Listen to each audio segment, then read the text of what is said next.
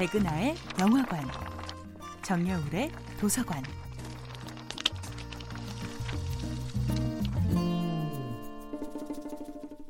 안녕하세요. 여러분들과 쉽고 재미있는 영화 이야기를 나누고 있는 배우연구소 소장 백은하입니다.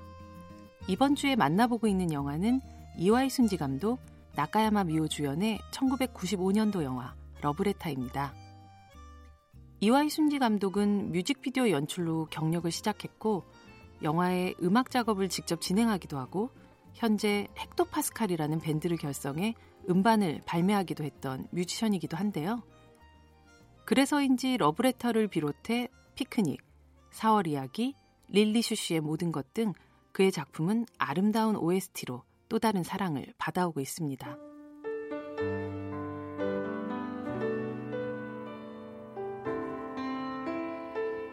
조용히 눈 내리는 하늘을 향해 살포시 눈을 감은 배우 나카야마 미호의 옆모습. 그리고 끝없이 펼쳐진 설원 위의 조용히 흐르던 피아노 솔로. 영화 러브레터를 대표하는 A Winter Story는 이제 이 영화뿐 아니라 겨울의 풍경을 떠올리게 하는 대표곡으로 자리 잡았죠.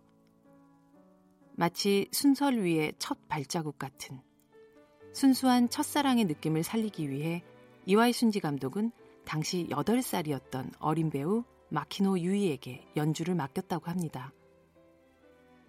러브레터에는 오리지널 사운드 트랙에서는 찾아볼 수 없는 그러나 영화에 반복해서 흘러나오는 중요한 노래가 있는데요.